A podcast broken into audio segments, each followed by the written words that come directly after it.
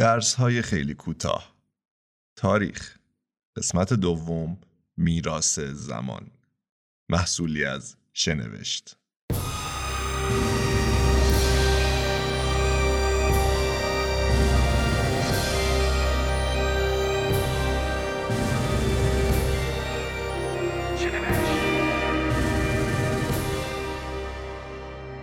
تفکر تاریخی بدون داشتن درکی دقیق از زمان و مکان میسر نیست زیرا تاریخ مفهومی انتظایی و با مفهوم زمان در هم تنیده است زمان قابل اندازگیری و از طریق مقوله های مشخصی مثل دقیقه، روز، ماه، سال، گذشته، حال و آینده قابل تقسیم است.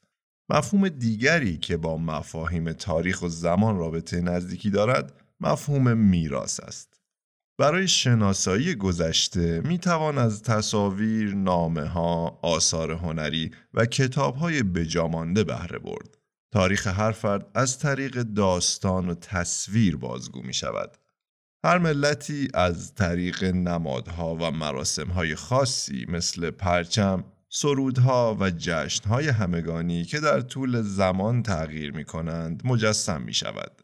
میراث انسانها در فرهنگهای متنوع از طریق هنر، رسوم، سنتها، آینها و زبان متبلور می شود.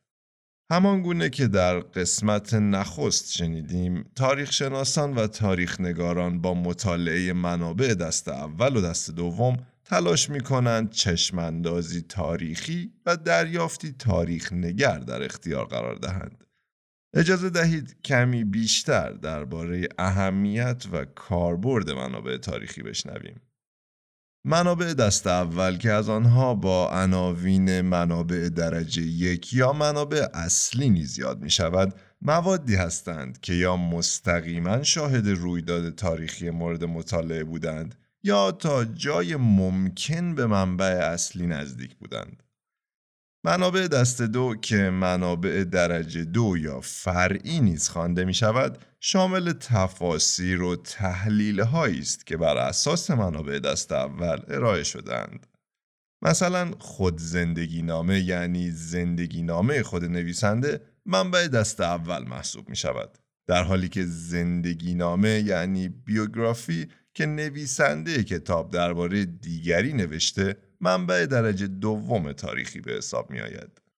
زندگی نامه ها می توانند برای شناخت باورها، رفتار و ارزش های افراد در دوره های مختلف زمانی استفاده شوند. بنابراین با استفاده از چنین منابعی می توان تغییرات تاریخی را نشان داد.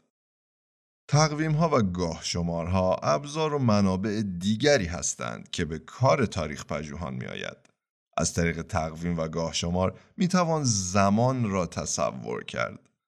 نیازهای انسان در طول تاریخ تغییر کرده و علم و فناوری نیز زندگی روزانه بشر را دستخوش تغییراتی عظیم نموده است. تاریخ پژوهان از گاه شمار برای نمایش ترتیب رویدادهای تاریخی های اهمیت و مرتب کردن و نشان دادن حوادث تاریخی بر اساس سال، دهه و قرن استفاده می کنند و بدین ترتیب کمک می کنند تا تغییرات یک جامعه را در طول زمان بهتر بفهمیم. از دیگر منابعی که تغییرات به وقوع پیوسته در تاریخ را می توان با مطالعهشان نشان داد، نقشه، آثار دستساز، نقاشی ها و تصاویری هستند که در گذشته خلق شدند. همچنین از منابع دست اول و دوم برای خلق روایت های تاریخی نیز می‌توان سود برد. همان گونه که در قسمت قبل نیز اشاره شد دریافت ما از گذشته فهم ما از هویت امروزمان را شکل می دهد. هر جایی از این کره خاکی زیستگاه افراد بیشمار و گوناگونی در گذر زمان بوده است. تعاملات میان این افراد به همکاری، مناقشه و توافق در دوران مختلف منجر شده است. بنابراین تاریخ با تصمیم های سیاسی و اقتصادی هر دوران کاملا مرتبط است.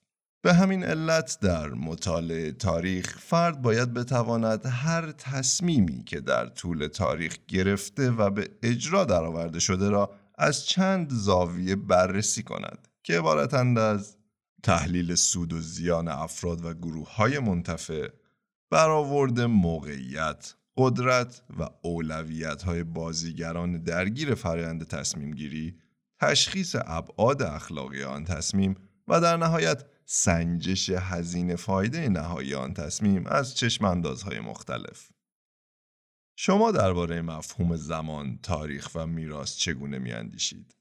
مطالعه منابع تاریخی چه رهاوردهای دیگری ممکن است در پی داشته باشد؟ لطفا نظراتتان را با ما و دیگر مخاطبان در شبکه های اجتماعی شنوشت قسمت کنید. با اشتراک در شنوشت.com می توانید پادکست های بلند ما را بشنوید. در قسمت آینده تاریخ از سلسله درس های کوتاه از دنیای باستان خواهیم شنید. در اینجا به پایان این قسمت می رسیم. تندرست و پاینده باشید.